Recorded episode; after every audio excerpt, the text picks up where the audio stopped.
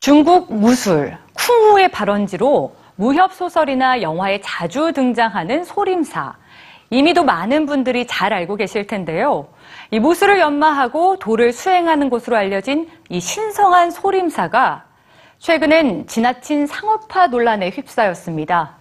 대체 어느 정도이길래 이런 얘기까지 나오는 걸까요? 뉴스에서 알아봤습니다. 달마대사가 9년 동안 한쪽 벽만 바라보고 참선한 후 선종 불교를 보급한 불교 성지. 승려들의 체력 단련을 위해 소림사 이대주지 초호선사가 고안했다는 소림권법의 발원지. 496년 중국 허난성 숭산에 세워진 소림사는 1500여 년의 역사를 자랑하는 유서 깊은 사찰입니다. 이런 유명세 덕에 연간 300만 명이 넘는 방문객을 맞이하며 입장료 수익만 170억이 넘는 소림사가 최근 수익을 분배하기로 한 국가기관에 85억 원에 달하는 입장료를 돌려달라는 소송을 제기해 구설에 오르고 있습니다. 유네스코 세계 문화유산인 소림사가 지나치게 돈을 밝히는 기업으로 전락했다는 겁니다. 논란은 이미 오래전부터 있어 왔습니다.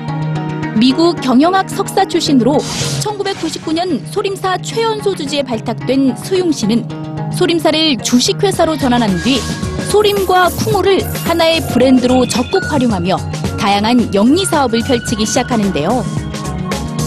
2004년 소림 약국을 열어 수백 년 비법이 담겼다는 의약품을 생산했고 채식주의자들을 위한 선식과 소림 음료 판매에 이어 전통 중의학을 적용한 병원 사업까지 펼쳤습니다. 소림사 하면 가장 먼저 떠오르는 쿵우의 가치는 더 어마어마합니다. 화려한 무술 공연과 엄청난 학비의 무술 학교는 기본이고 스타를 내세운 영화 산업도 이어지고 있습니다. 온라인 쇼핑몰에서는 쿵우 신발, 티셔츠 등 상품도 판매하는데 특히 무술 기법이 담겼다는 서적 중에는 100만 원이 넘는 책도 있을 정도라는데요. 2010년부터 운영한 유소년 축구학교에서는 소림 무술과 축구의 융합을 연구하고 있고 조만간 소림무술을 익힐 수 있는 모바일 게임까지 선보일 예정이라는 소림사는 현재 9개의 계열사를 비롯해 세계 각국의 40개의 회사를 운영하고 있습니다. 1999년 불과 4명의 승려만 남아있던 어려운 시절을 기억하는 소림사는 지금을 제2의 전성기라고 부릅니다.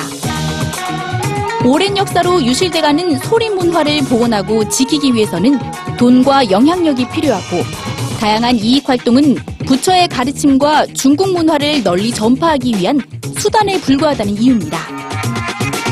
하지만 승려들의 수행법인 소림무술이 돈벌이 수단으로 변질되고 불교가 상품이 되는 등 너무 지나치다는 비판이 중국 내부에서부터 터져나오고 있는데요.